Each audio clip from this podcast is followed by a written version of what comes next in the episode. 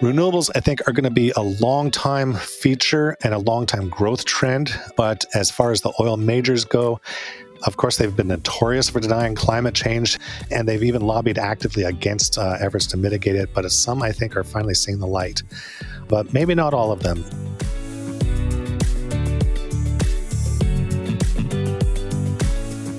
I'm Chris Hill, and that was Motley Fool's senior analyst Jim Mueller.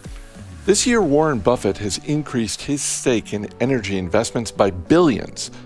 Those of us with a little less cash may be wondering if this is a place to start adding.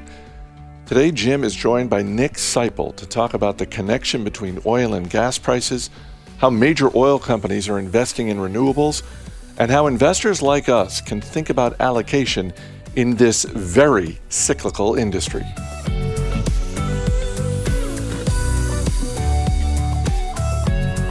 In 2020, oil futures plunged into negative territory. However, in 2021, energy was the top performing sector in the S&P 500 by far, and energy has exceeded that performance so far in 2022. Here's a beginner's guide to investing in energy if you're eyeing those returns, maybe if you're trying to copy Warren Buffett, or if you're looking for a safe haven amid today's market volatility. I'm Nick Sciple here today with Jim Mueller. Jim, how you doing? How are you doing, Nick? I'm glad to be here. Great to be back here with you as well here on the podcast. Jim, you know, as someone who follows the markets, you talk to our members regularly on the morning show. Are you seeing a lot of newfound interest from investors in the energy sector and energy stocks in general? Not really. Actually, most of what I'm hearing is concern about the downdraft in the markets and the holdings. People aren't really paying attention much to the energy sector, and that's kind of too bad, I think.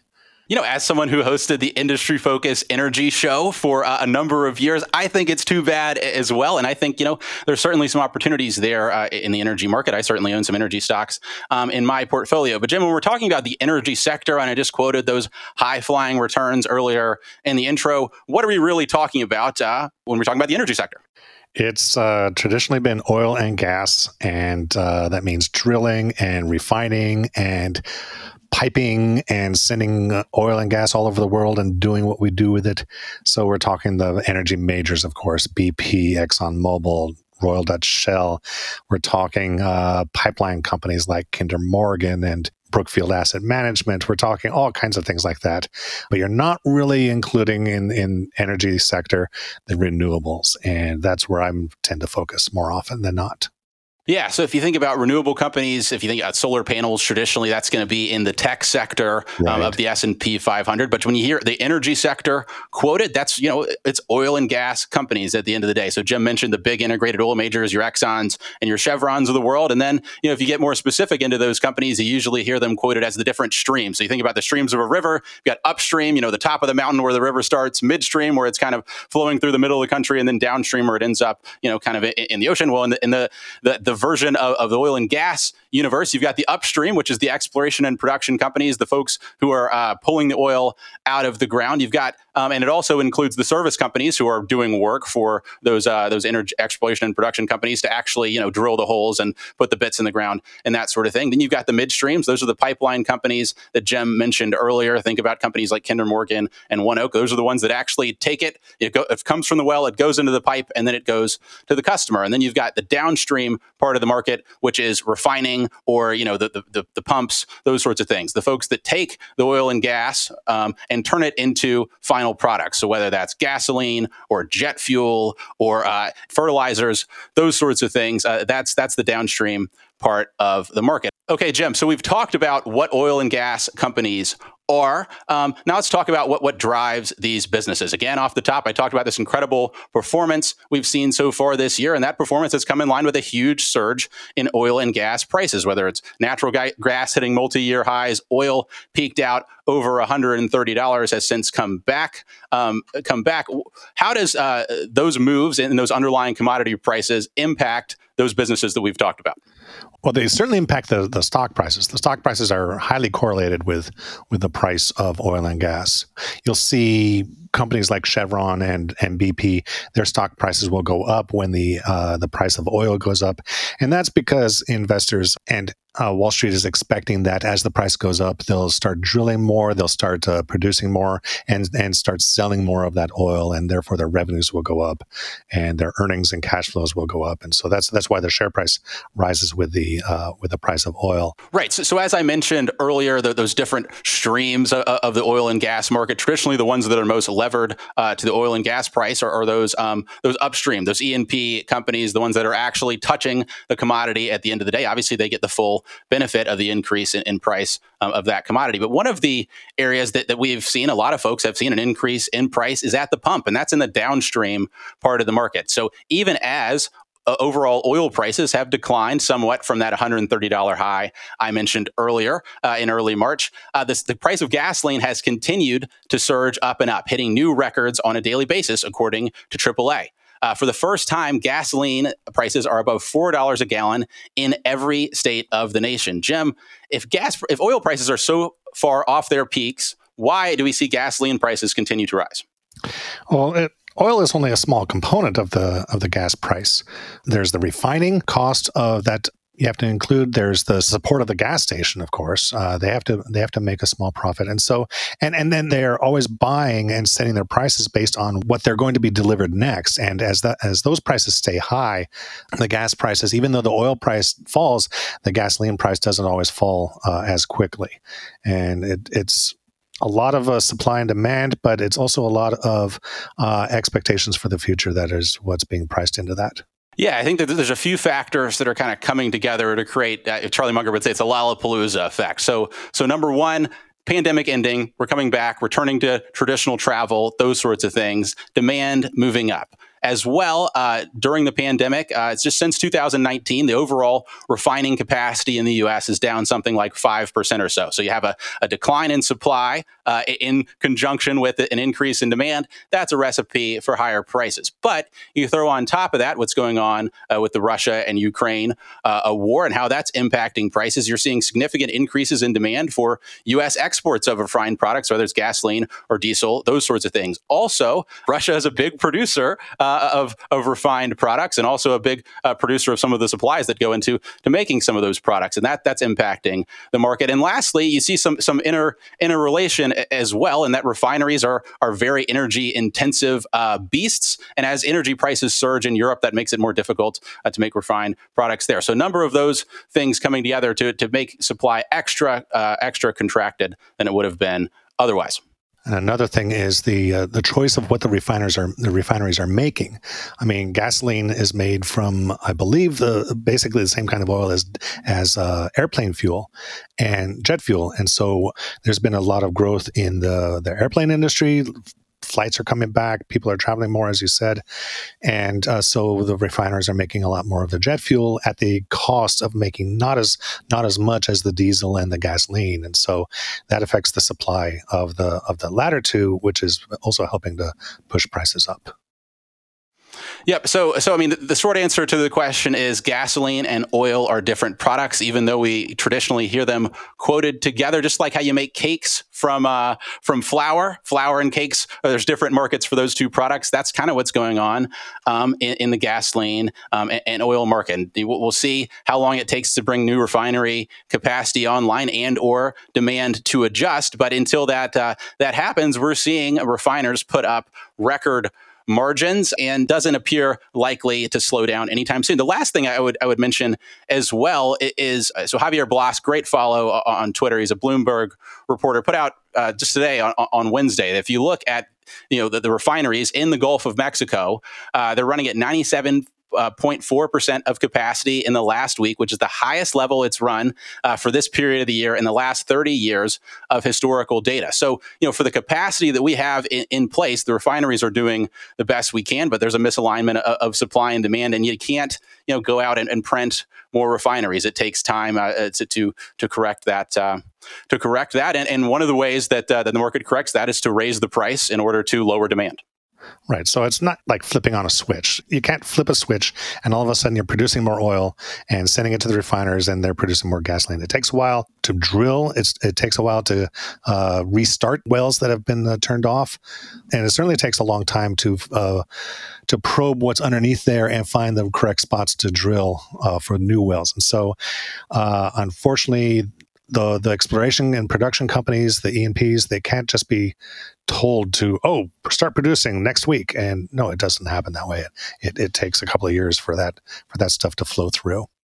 Okay, Jim, so we talk about this misalignment in supply and demand, that the surge in prices that we've seen in products as well as in the underlying oil and gas stocks. What would you say to an investor that's looking at some of those returns today, looking at conditions in the market and is considering an investment? Do you think about these companies as a dividend play, or do you think about now as maybe a time to lay off the market and look for other places to invest? It could be a good time. If the oil prices stay up and elevated and supply remains constrained, then yeah, the big energy companies could be a decent place to park your money. But if, for instance, the war in Ukraine ends fairly soon, then that's going to that could potentially free up a bunch of oil to come back out of Russia. And if the production in the U.S. starts to ramp up and start pushing the price of the oil down, then you might want to pull back from it.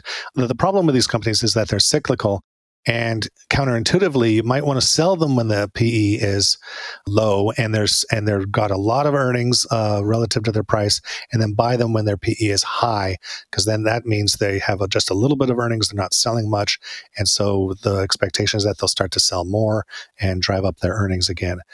As dividend plays, they're often used as sources of dividend income.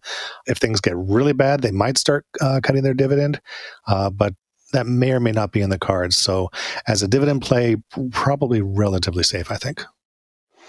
Yeah, I'll tell you for myself personally, I own a fair bit of oil and gas stocks in my portfolio. And part of the reasoning behind that is I think the cycle that we're in will be relatively extended. The last time we saw a big surge up in oil and gas prices, the shale boom was waiting in the wings to really pour a lot of additional supply onto the market. And I think today there's not a shale industry out there to add a bunch of marginal barrels. And I think because of the nature of the shale industry, you've seen the cycles at which folks invest in oil and gas become much more short-term because of the short-term kind of turnaround of shale investing. So, but one of the negatives of that is that those long-term projects, think about offshore, those sorts of things, while it takes a long time and a lot of investment to get them up and running, they produce for a long period of time at steady rates of production. And so we're in this period where the place where dollars are surging in the market can bring on production quickly, but I think that this kind of misalignment in supply and demand is more of a longer-term problem, and to truly fix it with marginal new supply will really need some of the more of these longer cycle investments to take place. And to make that happen, the prices need to remain higher for longer. And so that's what I think is going to happen. That's how I'm invested. But you have to believe in the cycle being relatively extended to invest today. If you think you're going to see a whole bunch of shale investment snap back on, like we saw maybe in the latter half of the 2010s, whenever prices move back up, then you're going to get the rug pulled on you. And so you're really you need to have an opinion about what this cycle looks like. Talking about opinions on the future and looking to the future, one of the areas that I think a lot of folks are focused on as a potential opportunity is we're seeing these high energy prices. What opportunity does this create for an energy transition? And Jim, I know that's an area that you spend some time on, looking at opportunities in the renewable energy space. And one of the areas maybe we wanted to talk about a little bit is what you're seeing from traditional energy companies in renewable energy. Do you think these companies have a meaningful strategy, or is it more just window dressing to hide the core business, which is oil and gas? Well, I certainly hope it's a lot more than window dressing, because in order to get temperature change and climate change under control, we do need to move away from a lot of the use of fossil fuels as an energy source, because pumping carbon dioxide into the atmosphere is not the way we want to move forward. I'll come back to how the big oil companies are dealing with this, but I just want to put some perspective onto this. We've heard stories of all the growth in solar and wind, and you might think that we're pretty much there, but that's not the case. There's a lot more investment that needs to be done, and even the big oil majors are beginning to accept that and move towards that. I'll talk about BP in just a moment on that. To put this in perspective, how big the issue is, how much energy the world actually uses. In 2020, the entire global production of energy from solar and wind was enough to supply the energy needs of all the homes in the U.S., Germany, France, Great Britain, and most of Austria. That leaves out the rest of Europe, the rest of North America, and all the rest of the world, Africa, South America, et cetera, Asia. Let's not forget Asia. And that's just for residential use, but residential use is only a small fraction of the total amount used on the planet, about 7.5%. The rest supplies industry, agriculture, and transportation. Iron and steel production by itself is 4 times the amount of residential use. So there's not nearly enough solar and wind and other renewables to supply all that, which is why fossil fuels has remained a major supplier of the world's energy and fairly constant supplier at 80% of the total consumed over the past decade. It hasn't really moved very much. And then there's all kinds of other factors that play into this, such as getting a country to switch. In India, for example, solar electricity is cheaper than coal electricity by a fair amount, but India is not moving that way. That's not going all in. And that's because the profits of a very large industry in India, railroads, depends upon shipping coal around. And so if India goes all in on solar, they hurt a major industry in their economy.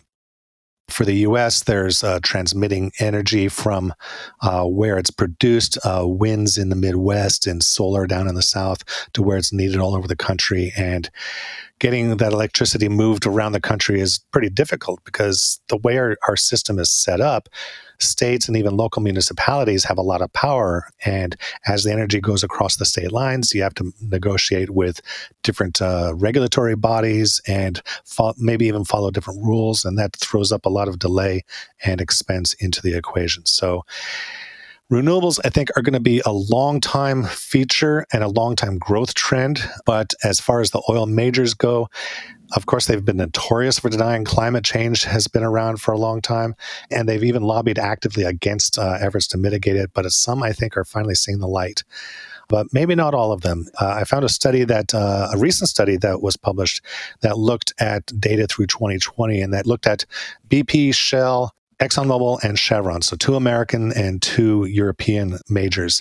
And there's only a couple of others that are big, but these are the could arguably called the 4 biggest.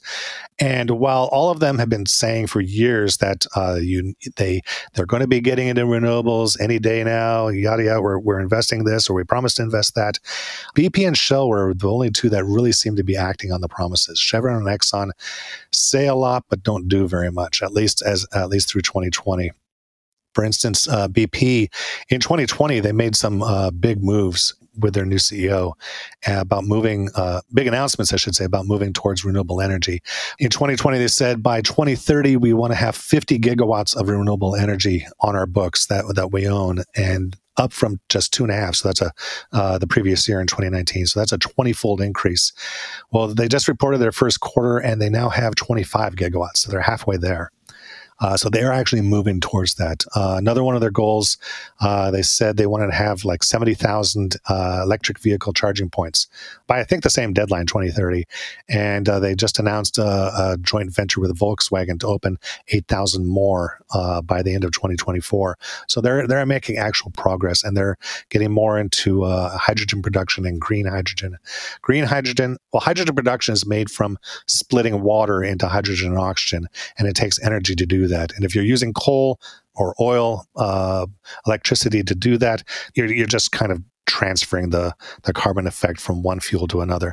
But if you're using excess solar or excess nuclear power or excess hydro or wind power, all the green energy, the renewable energies, then you get what's called green hydrogen. And then the green hydrogen can feed into things like industry. It can be burned to heat and during the smelting of iron ore to make steel. And so you end up with something called green steel, and cement making requires a lot of heat. And so if you can grow that more, then you're doing pretty well.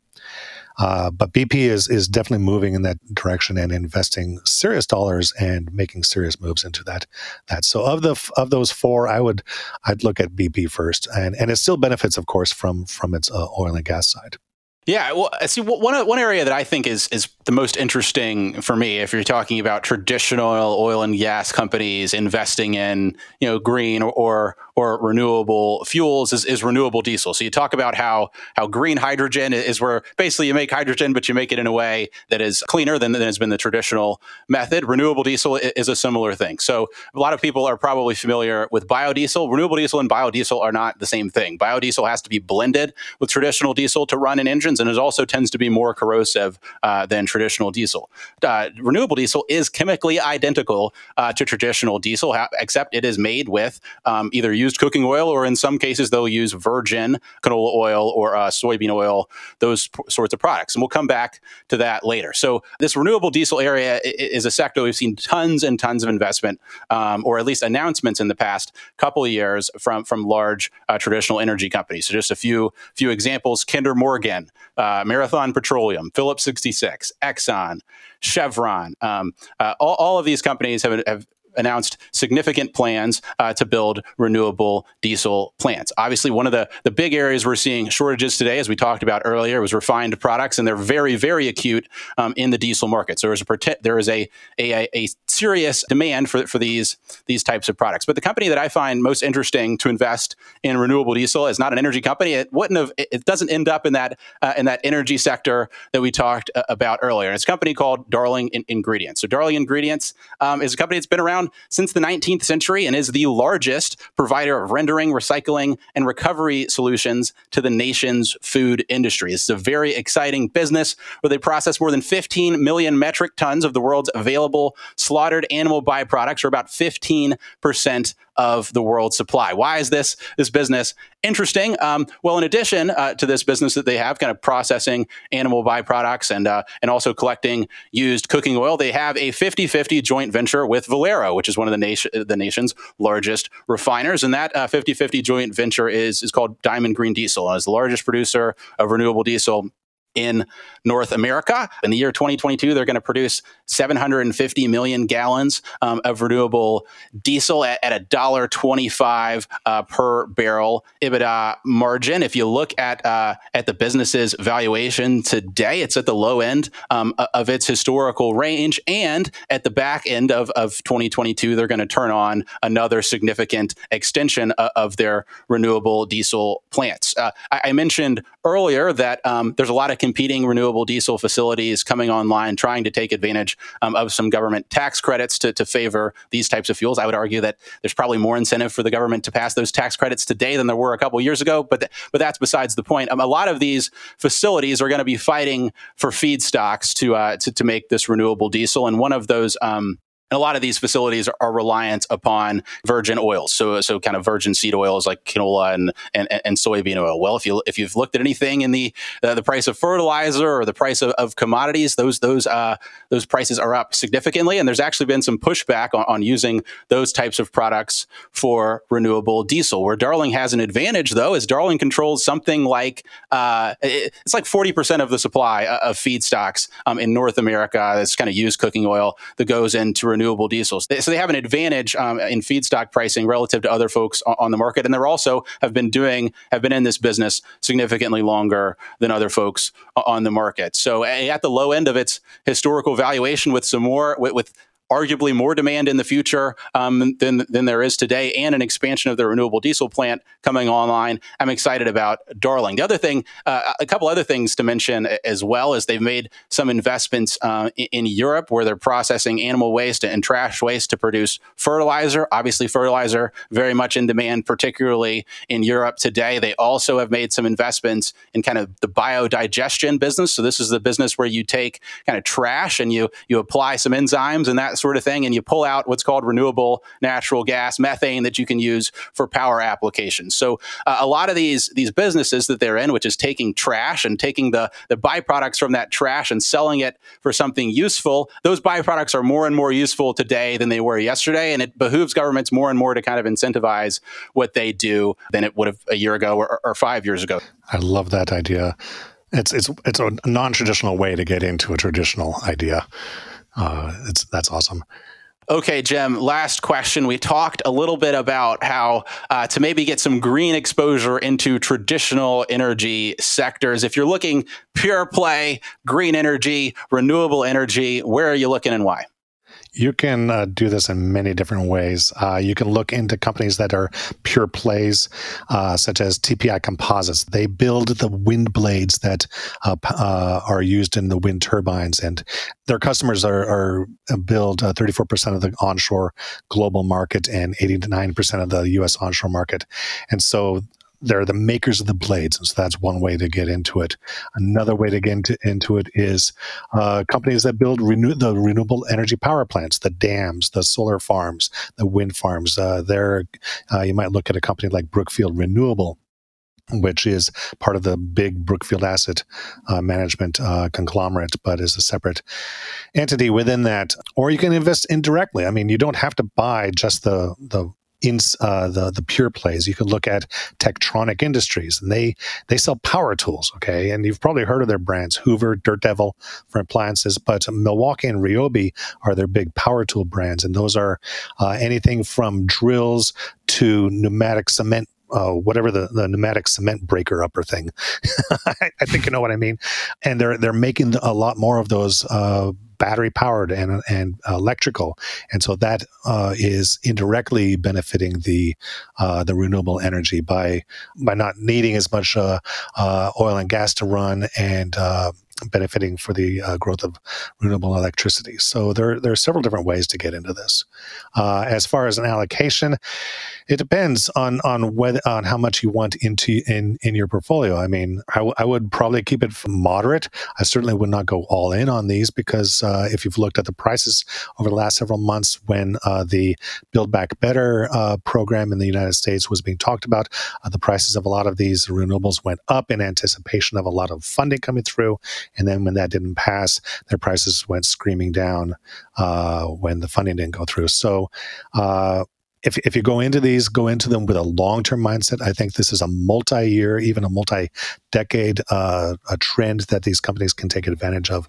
So I would not go all in on these, but keep them a moderate-sized position, maybe a few percentage points in your portfolio. Jim, thanks for spending this time with me. It's great to be back in podcast world with you. Thanks, Nick. I enjoyed it.